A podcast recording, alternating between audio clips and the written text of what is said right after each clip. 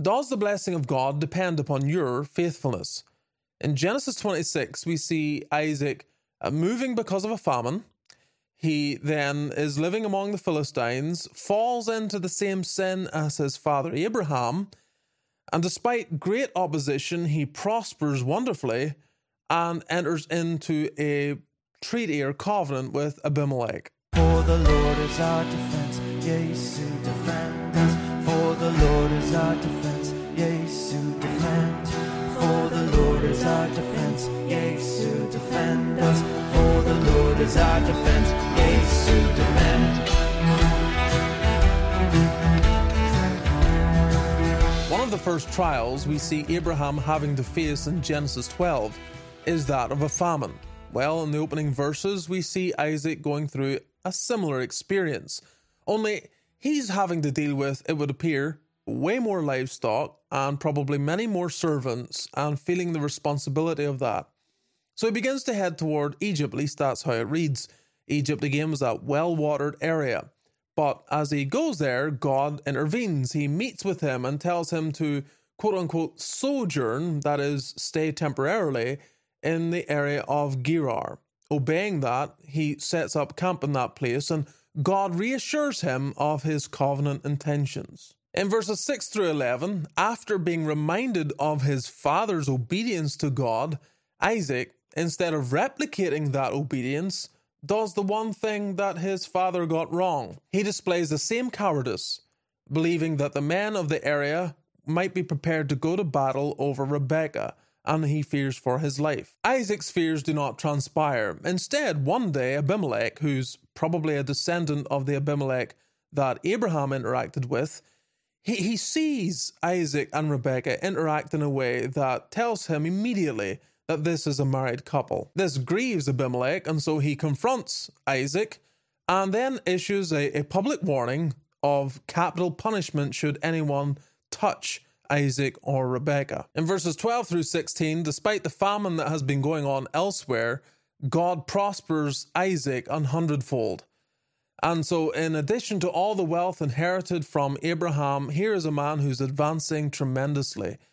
And the men of the area, the Philistines, they, they see this and they're spiteful and envious, and so they fill up his wells. Given how crucial water is to survival, this would have had an immediate and perhaps even devastating impact upon Isaac and his business.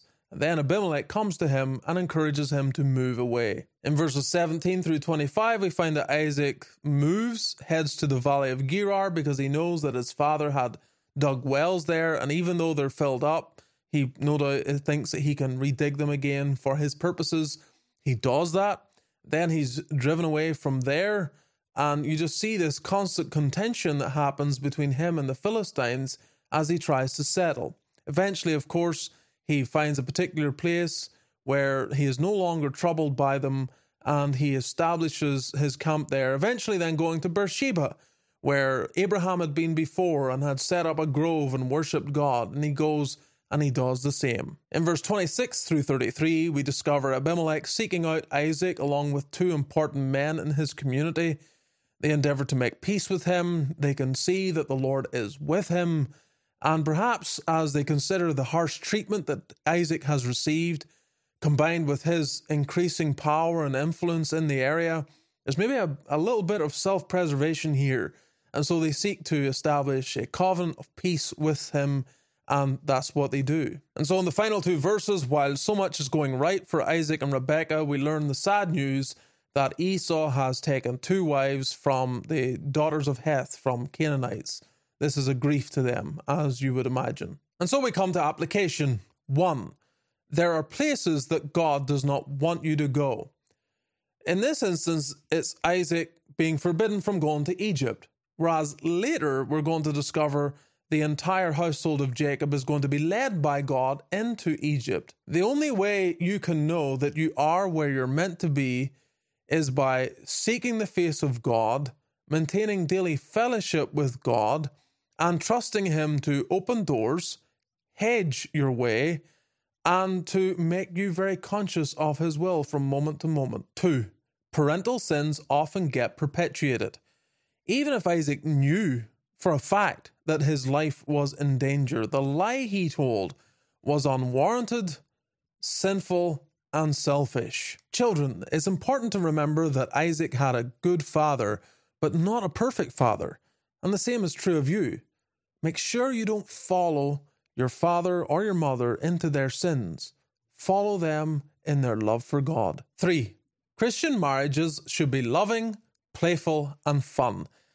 And we see that Isaac in this passage is spotted by Abimelech sporting with his wife. The word sporting is similar to, it's just an intensified form of the word that is the same as Isaac's name. His name means laugh. And so there's this intensified sense of laughter or joy.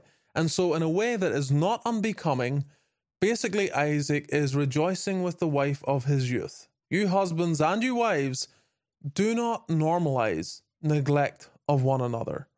Don't allow weeks to go by without meaningful and playful and physical contact with one another. There are way too many divorces among professing Christians who disconnected from one another years before they finally part ways. Don't let it happen to you. 4. Unbelievers watch the lives of believers. Isaac had no idea that Abimelech was watching him with Rebekah, and that's often the case. The world watches you, Christian. They watch you through their windows. They watch you going to work. They watch you going to church. They watch you interact with the rest of your family. They see what you do and whether intentionally or not, they are going to spot inconsistencies in your life.